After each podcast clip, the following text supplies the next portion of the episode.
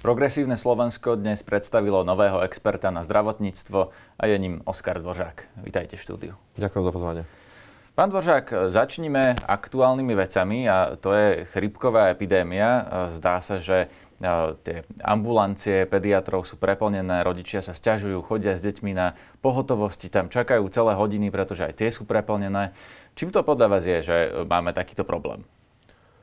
No, uh Verejnosť to podľa mňa začína sledovať až teraz, pretože tá katastrofálna situácia, ktorá už je tu dlhé roky, naozaj teraz vybuchuje. Akoby ľudia, ktorí, by som povedal, od hlavných odborníkov, odborných spoločností, ale analytikov už na to upozorňujú dlhé roky. Že máme naozaj veľký problém s nedostatkom lekárov, hlavne tých všeobecných, teda aj, aj dospeláckých, ale aj detských. Teda nie je to podľa mňa, že problém len pediatrov, ale aj všeobecných lekárov, to je najviac vypuklé. A, a tie opatrenia zároveň trvajú dlho, keď začne niečo ministerstvo alebo niekto začne robiť, pretože vychovať lekára naozaj, kým prejde atestačnou prípravou, samotným štúdiom, e, založí si vlastnú ambulanciu, to trvá dlho. E, preto aj keď sme na ministerstve robili tú ambulantnú reformu, tak uh, sme, sme sa pozerali na to, ako, ak, aký vôbec počet lekárov my vieme vyprodukovať, ak, aké sú tie horizonty, kedy by oni vedeli prichádzať do, do systému. A zistili sme, že že naozaj ako keby, že máme pred sebou kritické doby, že máme lekárov málo, máme ich prestarnutých, teda je riziko naozaj, že aj kvôli pandémii, kvôli prepracovanosti môžu odísť. A zatiaľ teda ako keby, že je samozrejme nutné robiť nejaké krízové opatrenia, Eh, že môžeme z iných špecializácií púšťať napríklad lekárov viac cestier, lepšie platby, aby to vás mali lepšie ohodnotené. Dobre, ale deje sa toto teraz pri uh, tejto chrypkovej epidémii, že zrazu máme tých lekárov málo, toho dopytu je veľa, lebo je veľa detí chorých, aj dospelých ľudí. Uh, dejú sa nejaké krízové opatrenia, alebo jednoducho ministerstvo čaká na to, že tá chrypková epidémia prejde? Teraz ja, len pre divákov poviem, že vy teda na ministerstve už nepracujete, ale pracovali ste uh, ešte vlastne za tejto vlády, čiže Ano. Môžem sa vás pýtať aj na riešenie. Áno, áno. Uh, no čo urobilo, a to je z tých dlhodobých, je, že využil ten plán obnovy na to, aby začalo pumpovať do systému peniaze na na vznik nových ambulancií, ale to je nedostatočné. To, ne, to nevyrieši túto krízu, ktorá teraz prišla.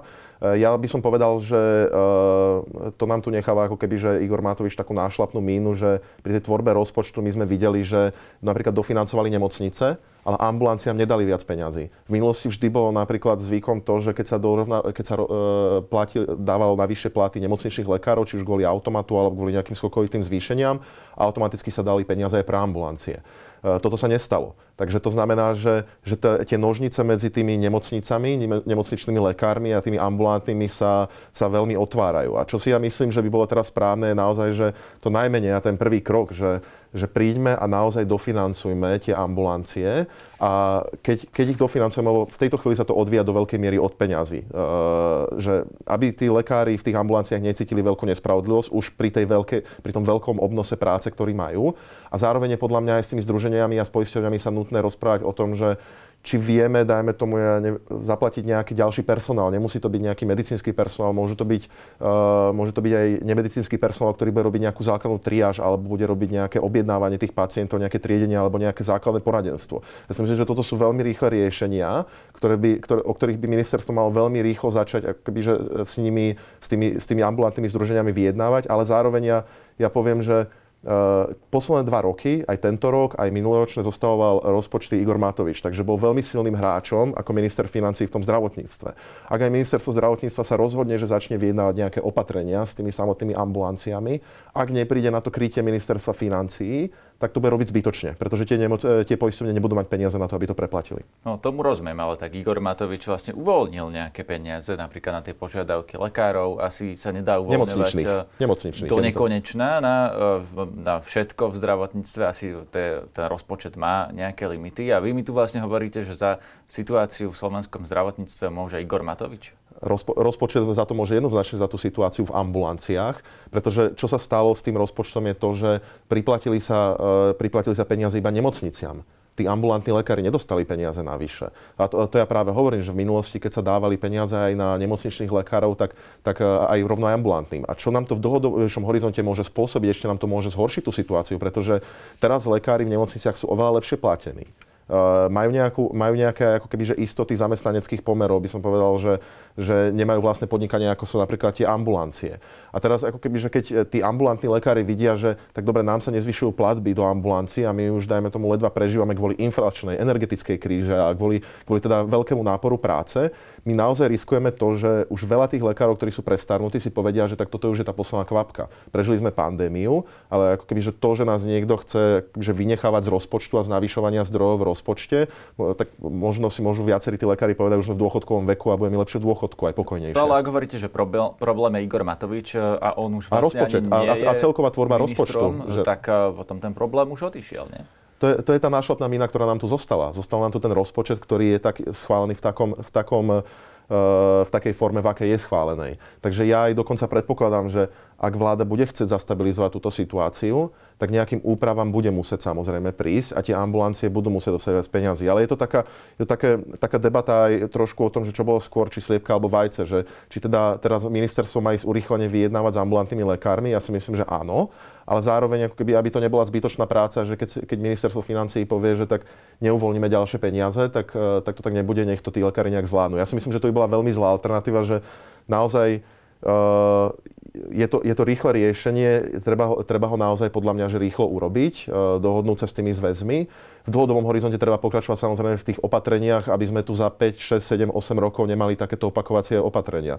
Presne, že zjednodušovať rezidentské štúdia, pozerať sa na to, že či by sme nemali lepšie motivovať lekárov, keď vychádzajú zo školy, aby sa na pediatriu a všeobecné lekárstvo, uh, nové koncepcie tu máme na stole, musíme v nich ďalej pokračovať, ano, nové to, platby. To je debata na asi dlhšie, aj teda to je na dlhšie debata, jednoznačne. Debata dlho prebieha, ale vy ano. v zásade hovoríte, že treba viac peňazí pre ambulancie, ale to je pomerne ľahké povedať, to hovorí školstvo, že treba viac peňazí, to hovorí snáď e, akýkoľvek iný sektor. E, komu by ste ich vzali, aby, ja, aby ste mohli presmerovať tie peniaze na ambulancie? Ja, ja, to vidím, že, ja to vidím, že keď sa pozrieme na porovnania napríklad že so samotným Českom, my sme krajina, ktorá do zdravotníctva nedáva až tak veľa peňazí. My dávame o 2% HDP menej. To znamená, že keby sme sa chceli len dorovnať na tú úroveň Česka, tak uh, tak my sme potrebovali 2 miliardy navýšiť rozpočet samotnom zdravotníctve. A keď sa pozrieme, myslím, ja si myslím, že my sme boli že extrémne štedri v tom, čo sa vlastne nemocničným lekárom slúbilo. Uh, lebo my sme dorovnali platy na českých lekárov, ktorí majú o 2 miliard alebo o 2% HDP vyššie rozpočty. Ja hovorím, že že možno sme mali premyslieť a pozerať sa ako keby, že aj vopred na tie problémy, že mali sme už, mali, teda tí, ktorí boli zodpovední za ten rozpočet, už mali predikovať to, že automaticky, ako sa to robilo minulé roky, tak e, keď mám nejaký obnos peňazí, tak ho dám aj do ambulancie, nebudem ho dávať len do nemocničnej starostlivosti. E, v tom si urobila tá vláda tu teraz šlamastiku, že keď už niečo zafixovala a slúbila tie peniaze a ich alokovala pre tých nemocničných lekárov, už jej žiaľ zostáva iba asi nemôže zobrať, už bude musieť nájsť nejaké rozpočtové prostriedky. A ja keď sa pozriem do minulosti na rôzne rodinné balíčky alebo na, na veľké testovania plošné atomovky a podobné veci, tak ja si nemyslím, že, že, že problém bol ako keby že ten obnos peniazy, lebo vždy sa ukázalo, že tie peniaze sa dali nájsť aj na energetickú pomoc. Skôr je to podľa mňa, že tí, tí lekári majú podľa mňa... Tieto peniaze sú už minuté. Áno, ja le... sa vás pýtam, že kde by ste našli tie e, do budúcna, o ktorých hovoríte, že by mali s tým ambulancia? Ja si myslím, že e, v budúcnosti bude naozaj nutné navyšovať tie zdroje do toho zdravotníctva, už len vyrovnávania sa k okolitým krajinám. Ja si myslím, že to bude otázka navýšenia. E, dokonca to nie je také výnimočné, deje sa to veľmi často v priebehu roka. Aj v minulé roky sme to mohli vidieť pri dofinancovaní poisťovní a podobné veci. No že... dobre, ale tie peniaze tiež e, sa nezjavia e, len tak, e, treba ich Nezjavia sa, ale zdravie, ale zdravie Čiže je podľa to znamená, mňa... zvyšli by ste dane napríklad, alebo by ste to zobrali nejakému inému sektoru? Uh, ja, ja si myslím, že zdravie je taká priorita, že, že na nej sa naozaj neoplatí šetriť v, tom, v tomto prípade a hlavne, keď máme pred sebou ako keby, valiacu sa katastrofu toho, že keď nám tu ambulantní lekári hovoria, že že, že oni budú zatvárať ambulancie, nezvládajú ten nápor, môžu sa to zlomiť, tak je úlohou toho ministerstva financí, nie zdravotníckých analytikov povedať, že, že ja neviem, budú sa zvyšovať dania alebo zoberte to odtiaľ. E, keď prišli požiadavky na energetické inflačné pomoci, na rodinné balíčky, na plošné testovania, tak ministerstvo financí si tú prácu vedelo urobiť. A ja teda hovorím, že tak ako si urobili pri nemocničných lekároch, tak si musia urobiť aj pri ambulantných lekároch. Lebo najhoršie, čo môže dopadnúť, je to, že budeme hrať mŕtvého chrobáka, teda vláda bude hrať mŕtvého chrobáka a za pol roka, keď už tie ambulancie sa pozatvárajú, tak potom sa, potom sa rozmyslia, že ideme navyšovať tie peniaze, lebo keď už budú tie ambulancie zavreté a tí lekári odídu, tak potom už sa ich ťažko bude vrácať do tých ambulancií. Táto vláda rozbehla aj reformu nemocníc. Tam e, vlastne vy ste tiež boli na tom odbore ministerstva, ktorý to mal na starosti. Vy ste teda, ak mám správne informácie, mali na starosti skôr tie ambulancie. Pri tých aj, nemocnice... aj nemocnice vtedy ešte. Aj nemocnice Celú ešte, sekciu, dobre. ktorá mala. Výborne. Čiže sa vás môžem opýtať presne to, čo chcem, že kedy vlastne ľudia pocítia tú reformu nemocníc, kedy sa niečo zlepší a čo sa vlastne zlepší reformou nemocníc? Ja teda, ja teda uh, dám taký disclaimer, že viem viac rozprávať presne o tejto filozofii, takže na tieto otázky budem vedieť porozprávať, ale už uh, keďže nie som v tom procese, tak nevidím ako keby že tú aktuálnu analytiku, ktorá sa teraz deje. No a ten, základ, ten základný problém bol podľa mňa taký, že, že uh, my sme naozaj mali množstvo nemocníc, ktoré, ktoré neplnili si ako keby že svoju plnohodnotnú funkciu alebo nedosahovali nejakú kvalitu. Eh, to, sme, to vidíme či už na odvratiteľných umrtiach alebo na kvalite tých akobyže hospitalizácií. A čo sa nám postupne dialo v tom systéme, bolo to, že mali sme legislatívu, ktorá nám síce povedala, že na týchto bodoch na Slovensku máme mať nemocnicu. Ale ona už nedefinovala, čo v tej nemocnici má byť. To znamená, že vy ste mohli kľudne prísť do nemocnice a poisťovňa tam nemusela zazmluviť ginekológiu. To sa aj stávalo, že niekde, dajme tomu v Šiavnici alebo v Partizánskom, že postupne zanikali pôrodnice. Teraz my sme stáli naozaj pred dilemou, že keď necháme to teda na tú voľnú ruku trhu, ako sa, ako sa hovorí, a budeme pozerať, ako sa s tým vysporiadajú poisťovne. A videli sme teda, že, že je tu riziko naozaj, že niektoré časti Slovenska nebudú mať nejaké oddelenia, alebo to urobíme riadenie, ako to napríklad urobili v Slovinsku alebo v Dánsku, a, a povieme teda, že nejaké základné parametre, čo, čo, aký nárok vlastne ten pacient má mať. No a to je tá filozofia toho, že hovoríme pacientovi, že musí mať nejaké základné dojazdy, musí mať nejakú kvalitu a hovoríme mu, aký personál, aký, aké vybavenie, aké počty výkonov tam majú byť. Takže ja si myslím, že v tom je hlavne aj tá reforma prelomová, že poprvé stabilizuje ten systém v tom, že nebudú nám tu živelne zanikať rôzne nemocnice a po druhé vytvára už nejaký nárok pre pacienta, lebo hovorí vlastne, že eh, aj čakací lehoty určuje. Hovorí, ako má mať kvalitu, kto sa má o neho postarať, ako ďaleko od bydliska má mať tú samotnú nemocnicu. Áno, ale v zásade teraz, eh, keď idú predčasné voľby, alebo teda možno budú predčasné voľby, nevieme to ešte naisto, ale už o tom hovorí vlastne Boris Kolár, bez ktorého sa nedá vládnuť eh, do, riadneho, do riadnych volieb. Eh, tak v zásade videli sme Borisa Kolára, ako chodil po regiónoch a kampaňoval už v tých nemocniciach proti tej reforme v minulosti Čakáme, že zrejme v tej predvolebnej kampani sa stane niečo podobné, že budú chodiť politici po regiónoch a hovoriť, že u nás v meste má zaniknúť toto a toto oddelenie. E, nemyslíte si, že toto môže úplne prekaziť tú reformu? Že jednoducho e, bude to témou kampane, že napríklad v Revúcej zanikne to v Trebišove iné, v, vo Svidníku tretie a že všetci politici, ktorí nejakým spôsobom budú chcieť zastupovať tých ľudí v regiónoch, budú bojovať proti tomu, aby tie veci tam zanikali, lebo na základe tej reformy tie uh, niektoré oddelenia budú sa zlučovať a budú zanikať. Vy hovoríte, že teda nebude to na divoko, bude to kontrolovanie, ale zanikať budú. Áno. Uh, ja by som to skôr nazval, že transformáciou, pretože o čom, v čom sa zlepšila táto reforma, ktorú sme vtedy urobili s mojím tímom, bola v tom, že uh, že ten, tá, tá, tá pôvodná stratifikácia, ktorá tu ešte bola teda za ktorí ju v súčasnosti kritizujú, tak sa posunula o niekoľko krokov výrazne kvalitatívne vopred. Napríklad tým nemocniciam, ktoré sa budú mať transformovať na tú nižšiu úroveň, tak im automaticky napríklad necháva peniaze. Hovorí im, že, že vy keď sa budete musieť transformovať, dajme, dajme tomu, že niektoré veci robíte teraz vložkou chirurgicky, ale medicína už natoľko pokročila, že vám bude stačiť možno jednodňová chirurgia, tak zároveň aj ten zákon im garantuje, že im nechá na, na prechodné obdobia peniaze od poisťovní. To napríklad predtým nerobili. Nerobili napríklad to, že nepridali vôbec k tomu tú ambulantú reformu. Čiže nejaká snaha ako keby, že zároveň aj riešiť ambulancie tu je, aj keď máme dlhú cestu pred sebou. Chápem, ale toto a, zá, a zároveň, to, a tá... vidí ten občan, no pretože a... ten občan možno uh, uvidí to, že v tej nemocnici, ja neviem teraz v nejakom okresnom meste, uh, mal doteraz plnohodnotnú nemocnicu, alebo teda s tými rôznymi oddeleniami od ginekológie po, uh, ja neviem, ortopédiu a zrazu tam bude len geriatria. Áno toto je, toto je podľa mňa, že ten, e, toto je to nebezpečenstvo populizmu. Lebo e, Boris Kolár to nerobil len pri samotných nemocniciach, on to robil aj pri súdoch. A rovnako to vieme robiť aj, ja neviem, pri okresných úradoch alebo pri niečom inom. A je samozrejme, to je najjednoduchšia pozícia politika podľa mňa, že prídem za občanmi a poviem im, že e, tak ja vám tu niečo nezruším, ale zároveň im nepoviem to B, že naozaj, že tá kvalita tej zdravotnej starostlivosti nie je dobrá a ja sám by som si nedal do tej vašej nemocnice príbuzného ležať. Oveľa radšej by som, dajme tomu, cestoval 10-15 minút autom do kvalitnejšej nemocnice a povedal, že a máte, dajme tomu, ja neviem, o 10-20% väčšiu šancu na prežitie alebo na, na menšie komplikácie. Ja úplne chápem, prečo Boris Kolár toto robil, pretože to boli lacné politické body pred komunálnymi voľbami. E, zároveň si získaval spojencov teda e, v regiónoch a sluboval im teda ako keby, že veľmi populistické sluby o bojoch za nemocnicu a podobné veci. A nikdy si neurobil tú námahu, aby vlastne ako keby, že s, tou, s, tou, e, s tým rezortom ťahal za jeden povraz a ukázali a vysvetlili tým občanom, prečo je, to, prečo je to potrebné. Keď sa pozrieme na tie reformy, čo sa diali napríklad v tom Dánsku, tak uh, tiež tam bol veľký odpor voči tomu. Ale vtedy keby e, sme videli aj tú vyvinutosť toho politického leadershipu, že, že naozaj ťahali za jeden povraz a vysvetľovali občanom, prečo je to dobré. A ja rovnako občanom teraz vysvetľujem a, a snažím sa to teda tiež povedať, že áno, môže sa stať, že že nemocnicu máte teraz doslova za rohom, 10 minút za, cez ulicu ale zároveň vám ten zákon garantuje, že do 30 minút sa dostanete k najbližšej nemocnici. A keď máte plánovaný výkon, lebo tu sa naozaj bavíme o plánovaných a akutných, a keď máte plánovaný výkon, na ktorý možno idete na operáciu raz za 10 rokov, za 20 rokov, niekto ide raz za život, tak oveľa viac sa oplatí cestovať o pol hodinu dlhšie alebo o 15 minút dlhšie oproti v súčasnosti, keď to znamená to, že máte väčšiu šancu na prežitie, väčšiu, šanc, e, me, me, väčšiu šancu na menej komplikácií a väčšiu šancu na celkovú kvalitu. Pretože je to prirodzené, že občan bude hodnotiť e, kvalitu zdravotníctva niekedy možno podľa toho, ako je pekná nemocnica postavená alebo ako sa správa personál, ale v skutočnosti je kvalita zdravotníctva dôležitá v tom, ako vás ten lekár zoperuje na tom stole. Či má dostatok výkonov, či má všetko vybavenie, čo potrebuje a či má teda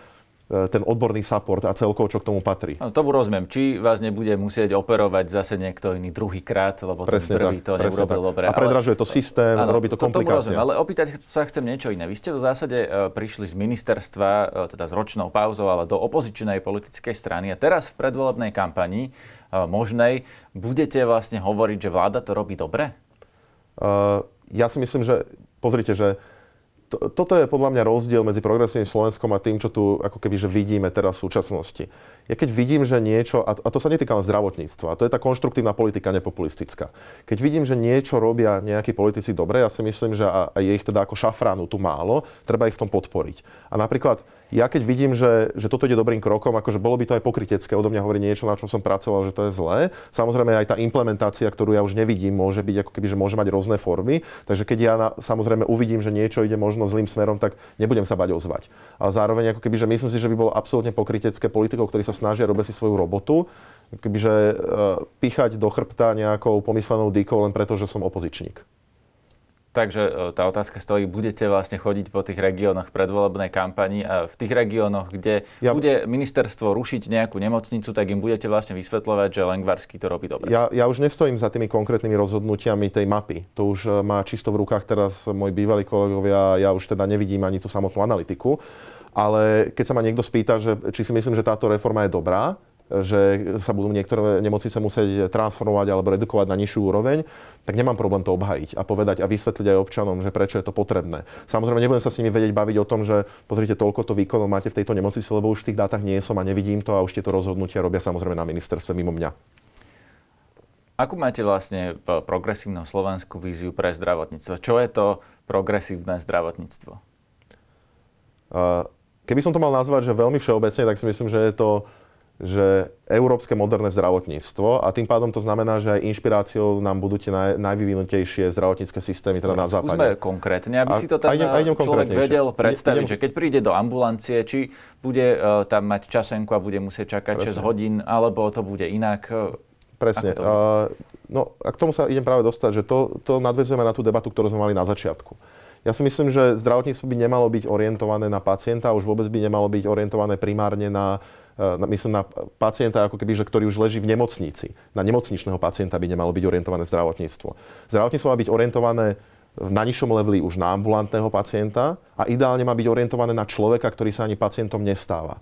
A z toho vychádza to, čo sme sa presne na začiatku bavili, že ja nemôžem podporovať nemocnice na okor ambulancií, pretože potom mi to v dlhodobom horizonte môže vytvoriť to, že budem tu mať naozaj nedostupné ambulancie, alebo dostupné len, keď niekto bude teda si zaplatiť nejaký poplatok, tak sa dostane e, do tej ambulancie. a bude mať preťažené urgenty, bude mať preťažené nemocnice a bude mať preťažené sanitky. K tomu podľa mňa my smerujeme, ak budeme ako keby že veľa zdrojov liať do, tých, do tej nemocničnej starostlivosti. A ešte keď... presmerujete, zoberiete nemocnici Nie, ja si myslím, že v dlhodobom horizonte, keď sa budú pridávať peniaze, nám tu starne populácia, e, budeme mať oveľa väčšie nároky. Tu, sa, tu, tu, tu si musíme upraviť jeden mýtus, že tu, ten objem peňazí, ktorý máme v zdravotníctve, v ďalších rokoch bude nedostatočný. Aj oproti krajinám ostatným to vidíme, že oproti takému Holandsku dávame o 4% HDP, oproti Česku 2% HDP. Ja hovorím, že tie peniaze, ktoré sa budú v budúcnosti pridávať, ktoré sa nevyhnutne budú musieť pridávať, tak budú, budeme musieť mať nejakú stratégiu smerovania. A ja hovorím, že v prvom rade je nutné výraznejšie podporovať ambulancie. Ale nielen finančne, ale aj koncepčne povedať, čo majú robiť. E, možno vytvárať nové koncepcie, nové platby, viac personálu do ňoho smerovať. Ja si myslím, že absolútne nevyhnutné na to, aby nám fungovali ambulancie, nejaká personálna stabilizácia personálu. My tu napríklad nemáme stratégiu personálu. My nevieme e, nijak ovplyvniť ako štát, akí medici nám výjdu, na čo sa budú špecializovať, do, do akých ambulancií pôjdu, či pôjdu do nemocníc. Vyspelé krajiny toto všetko majú zmáknuté, majú nejaké predikcie. NKU to to veľmi kritizuje. Ale no keď viete ešte... to nejako spraviť, aby sme boli teda konkrétni, viete nejakým spôsobom prinútiť medika, ktorý práve skončil medicínu, že ty nebudeš chirurg v nemocnici, ale budeš e, v ambulancii, obecný lekár? Tých, tých, rieš, tých riešení je viacero. Môžete buď uh, prístup, ja teraz nehovorím, ktoré zvoliť, na to majú byť práve tie odborné diskusie aj, aj s tými, ale poviem tie možnosti, ktoré, ktoré zvažujem, zvažujeme. Eh, môžete ísť priamo hovoriť ľuďom, ako, ako to napríklad bývalo v nemeckých hovoriacich krajinách, že tí najlepší si prvý vyberajú, dajme tomu špecializačné štúdium, keď vychádzajú. Že máte obmedzený počet, máte numerus clausus, ako dajme tomu pri notároch, nejakých eh, na základe toho, čo štát povie, aké špecializácie potrebuje. A tí najlepší si vyberajú prvý, do, do aké špecializácie pôjdu. Potom to viete obmedzovať napríklad aj cez zdroje. Že poviete, no, dajme dobre, tomu, že... tu vás zastavím. Najlepší, povedzme, si vyberú najlukratívnejší odbor, nejakú plastickú chirurgiu alebo niečo také a vlastne pri no, tých ja, ambulantných, ja, to, kde je to menej atraktívne, ja, ja, ja, ne, ja, ne, ja nehovorím, že toto je to definitívne riešenie. Potom máte viacero možností napríklad cez financie. Poviete, dajme tomu, ako teraz vidíme, že budem financovať len toľkoto a toľkoto ambulancií. A to znamená, že keď bude niekto ďalší chcieť prísť a povie, že chcem si otvoriť, dajme tomu, ja neviem, e, desiatú plastickú chirurgiu v okrese, ale potrebujem ich tam len 8, tak nedostane na to peniaze, pretože potrebujeme viac tie peniaze, dajme tomu, na všeobecnú ambulanciu, alebo na neurológiu, alebo podobne. Takže máte týchto, týchto ako keby, že regulačných nástrojov viac, ale ešte predtým si musí vôbec štát povedať, my tu vôbec nevieme, koľko chceme sestier, aké chce, ak, koľko chceme lekárov, ako chceme špecializácie. Keď sa bavíme s komorou sestier, tak tá tvrdí iné čísla, keď sa bavíme s ministerstvom, to hovorí iné čísla, a keď sa bavíme s odborármi alebo pozrieme sa na porovnanie, tak vidíme iné čísla. No, ale to možno súvisí aj s tým, že teraz sa tie nemocnice budú transformovať, čiže sa to nejakým spôsobom utrasie, uvidí sa, koľko treba e, v ktorých e, oddeleniach, keďže tie budú zanikať, e, zlučovať sa a tak ďalej. Čiže toto je asi otázka budúcnosti. Ale to, čo ale, sa vlastne... ale, ale, čo je, ale čo najdôležitejšie, to ja ešte dodám poslednú vec. Najdôležitejšie je podľa mňa venovať sa, ja to nazývam, že zdraviu, nielen zdravotníctvu. Napríklad verejné nejaké osvetové programy, zdravovýchova, školské sestry, toto sú všetko veci. Napríklad teraz no, pandémia... To, to prevencia. To je tá prevencia, ale tá, tá skutočná, napríklad máme tu veľ, úrad verejného zdravotníctva. Veľmi sa zdeformoval pohľad na úrad verejného zdravotníctva počas pandémie z toho dôvodu, že to sú len hygienici. V skutočnosti to nie sú hygienici, to sú verejní zdravotníci, ktorí chodia na školy, robia osvety a teraz ako keby, že idú do úzadia práve proti tej pandémii. Ja si myslím napríklad jedna z vecí, ktorá by bola dôležitá, bolo napríklad urobiť úplne novú koncepciu úradu verejného zdravotníctva po vzore západných krajín a pozerať sa na to, ako vieme našich hygienikov, respektíve verejných zdravotníkov využívať na nejaké semináre v školách, na, deti, na učenie detí o zdravej strave. Ano, pozerať sa na to, čo jedia v školských jedálniach. To, čo sa vás chcem opýtať... Environmentálne záťaže, obštrukčné choroby plúc, prepačte, akože fabriky. V zásade to, čo ste už naznačili, že teda štát nejakým spôsobom určí, koľko ambulancií bude napríklad tej plastickej chirurgie, ale veď my tu máme aj súkromné zdravotníctvo. A tá debata celé roky je a je aj politická, ideologická o tom, že do akej miery tie zdroje by mali byť smerované do súkromných rúk, pretože e, niektorí aj politici tvrdia, že e, vlastne verejné zdroje z verejného zdravotného poistenia by nemali ísť napríklad súkromníkom e, niekam do Penty, lebo to je mm. najväčší poskytovateľ mm. ten súkromný zdravotnej starostlivosti. Niektorí by chceli zakázať zisk zdravotných poisťovní, iní ho regulovať. Kde stojí progresívne Slovensko v tomto? Má byť súkromný zisk v zdravotných poisťovniach, alebo teda súkromné Poved... zdravotné poisťovne a následne potom, napríklad pán Vysolajský, keď stal tu na vašom mieste, mi povedal, že v zdravotníctve je vlastne peňazí dosť, iba idú do vrecka súkromníkom. Súhlasíte s tým? Uh, nie tak úplne a teraz uh, dám tiež disclaimer, že hovorím svoj osobný názor, pretože tie programové debaty práve teraz budú, keďže som dneska vstúpil, tak dneska ešte budú prebiehať. Ale keď sa pozrieme na samotné ambulancie, všetky tie ambulancie sú súkromné. To znamená, že, že ani napríklad v prípade ambulancií nemôžeme ani povedať, že nechceme tu súkromníka. Čiže ja, my potrebujeme súkromníkov v zdravotníctve? Otázka ja, je, ja koľko myslím, že áno, im ide áno. zdrojov a či je to, je keď otázka, keď sa ma, či je to Penta, alebo či je keď to nejaký Keď sa ma pýtate konkrétne na Pentu, tak si myslím, že Penta je negatívny vplyv na slovenské zdravotníctvo aj vzhľadom povesť. Ale máme tu aj iných súkromníkov. Presne druhá veľká nemocničná je napríklad Agel. Všetky ambulancie sú, ne, sú súkromné. Ja čo si myslím, a, a je to tá najhlavnejšia debata, že myslím si, že štát musí vedieť stanovať pravidla v tom sektore. A to sa týka toho, koľko máme presne mať, dajme tomu, to, to sa deje pri tých ambulanciách, teraz napríklad všeobecného. Hovoríme, že štát konečne prvýkrát teda e, vypočítal, že koľko nám chýba všeobecných lekárov, to sme dovtedy nevedeli. A na základe toho vie napríklad smerovať aj tie peniaze a povedať tým samotným poisťovňam, že pozrite, tak e, neexistuje také niečo, že my tu potrebujeme 100 ambulancií a vy máte zazmluvnených len 80. Akože tu, dáme, tu musíme nejakou reguláciou zasiahnuť, aby ste ich naozaj zazmluvnili minimálne 100. A vy už si vyberte, že či ich zazmluvníte 110 alebo 120, keď chcete znižovať, ja neviem, alebo zväčšovať ďalej kvalitu. Uh, rovnako Čiže je to podľa mňa... zakázali zisk zdravotných poisťovní, ale by ste im nariadili presne, čo majú aj, aj ho reguloval, áno, presne tak, že, že ja si nemyslím, že zisk sa dá kompletne zakázať, ale myslím si, že nemôže byť neohraničený a nemôže byť ako na divokom západe. Myslím si, že, uh, že musia mať nejaké, a to, teraz som videl aj zákon v parlamente, neviem ešte ako dopadol, uh, nejaké pravidla základné určiť. Napríklad, keď uvidím, že poisťovňa si nesplnila svoju úlohu, ktorú ako štát dávam a hovoríme, že potrebuje mať 100 pediatrov v nejakom okrese alebo v nejakom kraji celom, a, a tí pediatri tam nebudú, tak nevidím, prečo by si mala odčerpávať zisk, ak si nevedela splniť svoju základnú povinnosť. Takže zisk musí podľa mňa v tých poisťovniach prichádzať aj pod určitými pravidlami a určitými povinnosťami. A to je oveľa dôležitejšie. To je oveľa dôležitejšie ako otázka, či máme 2, 3, 4 alebo koľko zdravotných poisťovní, či máme súkromné alebo štátne ambulancie. Je oveľa dôležitejšie, či štát ich vie efektívne regulovať a ukázať a povedať, čo chcem s tým zdravotníctvom mať za 10-20 rokov. Povedali ste, že Penta má negatívny vplyv na slovenské zdravotníctvo. Ako ste to mysleli?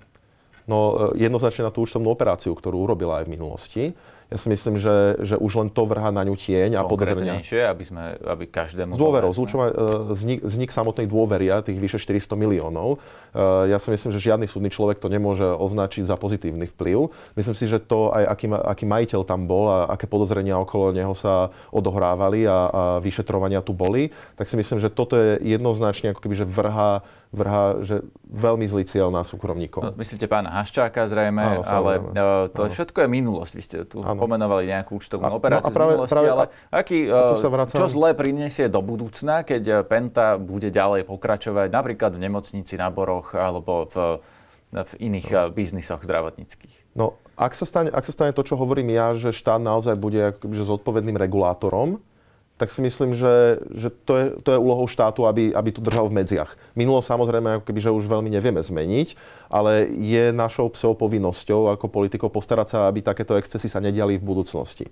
Takže e, aj tá samotná reforma nemocníc si myslím, že že konečne prichádza ako keby, že aj, aj eh, ona nereguluje len štátne nemocnice, ona reguluje aj súkromné nemocnice a hovorí im, čo majú robiť. A ja si myslím, že toto je správny smer a toto musí ako keby, že aj v ostatných oblastiach, v ambulantných, eh, postupne aj k špecializovaným ambulanciám, jednodňové chirurgie, vyšetrovacie zložky, laboratória.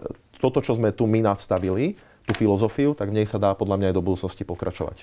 Ešte mám poslednú tému. Vznikla analýza, ktorej hlavným autorom je pán Pažitný, ktorý hovorí o tom, že počas pandémie covidu malo Slovensko oveľa viac umrtí, ako e, mali iné krajiny pri rôznych prepočtoch. E, dokonca, že keby sme mali napríklad opatrenia, keby sa naši politici správali tak ako dánsky politici, mali by, mohli by sme zachrániť 21 tisíc životov. Podobne to porovnával pri krajinách ako Fínsko, Írsko a tak ďalej. Máme tu Nemecko v porovnaní s Nemeckom, alebo keby sme mali opatrenia a politiku ako Nemecko, zachránili by sme 18 tisíc životov. Myslíte si, že tieto čísla sú realistické, že títo ľudia by ešte mohli žiť, keby sme mali politikov ako v Nemecku alebo v Dánsku? No, priznám sa, že nevidel som tú analýzu, takže počujem o nej teraz prvýkrát, ale čiže tie konkrétne čísla vám neviem úplne verifikovať, ale myslím si, že ten trend je správny. Že, že dovolil by som si súhlasiť s tým trendom, že, že vzhľadom na to, ako bola chaoticky riadená pandémia, Uh, ako, ako sa tu, a hlavne keď sa dostávam aj k tým ambulanciám, ten nefungujúci problém, za čo sú podľa mňa zodpovední ministri, by som ich vedel do 20 rokov dozadu napočítať, tak myslím si, že kombinácia tohto, tej slabej ambulantnej primárnej sféry, na čo využívali ostatné, čo napríklad Dánsko je veľmi silné, uh, a ten, ten chaos podľa mňa toto spôsobuje, že ten trend áno, že je takýto. No ale v tom prípade hovoríte uh, opak vlastne ako tá analýza, pretože tá analýza v zásade nepriamo pomenúva, že zodpovednosť za tých, tieto umrtia majú pani Matovič s pánom Krajčím, pretože príjmali chaotické rozhodnutia. To je, to je jeden z tých aspektov. Ja hovorím, že... Nevhodná komunikácia tlačovky. To im tu konkrétne vyčítajú. Ja to e, vlastne pozerám z týchto porušovania opatrení politikmi. Ano. Tvrdý lockdown prišiel neskoro. Falošná dilema, plošné testovanie versus lockdown. A s, tým, ale, s, tým, a s týmto ja Ale vy hovoríte, že za to e, vlastne môžu aj tí predchádzajúci ministri zdravotníctva, ktorí nenastavili tie ambulancie áno, tak ako v Dánsku? Áno, rozdiel, rozdielme, rozdielme to na dva tie piliere. Ten prvý pilier je presne toto, čo hovoríte. To je to chaotické riadenie e, pandémie a s tým absolútne súhlasím, s tým, čo tu bolo povedané. Ale ja, čo tu hovorím teraz, je ten druhý aspekt, že E, tá pandémia len odhalila do naha naše zdravotníctvo, aké má chyby. E, mali sme tu problémy s anesteziológmi. Naozaj tie ambulancie to nestíhali. Jedna vec je to, že či im dali dostatok peňazí, e, vedeli im dostatočne rýchlo zabezpečiť nejaké prostriedky, ale to, že sme mali prestarnutých starších lekárov, ktorí napríklad boli veľmi rizikoví byť v prvej línii, to, že sa tomu nikto predtým nevenoval, aby, aby že omladil uh, ten lekársky stav, to, že sa nikto nevenoval tomu, aby sme mali viac ambulancií. Napríklad u nás je len 9% všetkých lekárov, všeobecných lekárov. Keď sa pozriete do Holandska, tak tam je to až 46%. Izrael, to, to, je, to je 30%. My máme strašne podobný ten stav. Takže Jedna vec je podľa mňa chaotické riadenie pandémie, čo sú títo ľudia podľa mňa za to jasne zodpovední, lebo nikto iný vtedy nedržal opraty. A druhá je podľa mňa, že, že, že dlhodobo tu ministri ignorovali výraznejšie napumpovanie zdrojov, ideí a naštartovanie ambulantného sektora. A keby sme, ja to teraz neviem vyčísliť, lebo nevidím tú metodológiu, ale samozrejme, že keby sme mali aj funkčnú tú ambulantnú starostlivosť, takto chaotické riadenie a tie sputniky, čo sme tu a tie atomovky v plošnom testovaní, samozrejme tiež by to spôsobilo veľký chaos a tiež samozrejme by, by tam bolo množstvo umrtí, ktoré by sme vedeli zabrániť. No ale predsa len je vôbec realistické niečo také, že sa dalo predísť 20 eh, tisícom umrtí, pretože tu pri tom porovnaní s tým Dánskom v tej tabulke vlastne my sme mali celkové nadúmrtia podľa tejto analýzy 26 tisíc a z toho 21 tisíc životov sa dalo zachrániť. Podľa, mňa, podľa vás je to vôbec realistické, že sa dalo zachrániť takéto vysoké percento ľudí pred úmrtím na COVID? Ja naozaj akože vidím tie čísla prvýkrát, takže k tej metodológii sa nechcem úplne vyjadrovať. Ja jedine, čo viem tuto konštatovať, že sto, ten kvalifikovaný môj názor je, že ten trend je správny, že áno, dal sa množstvo mŕťam, ale nedovolím si povedať v, v tisíckach, koľko to bolo, pretože on má na to samozrejme, ako pozerám, že celú štúdiu urobenú. Ďakujem vám veľmi pekne za rozhovor. Ďakujem veľmi pekne.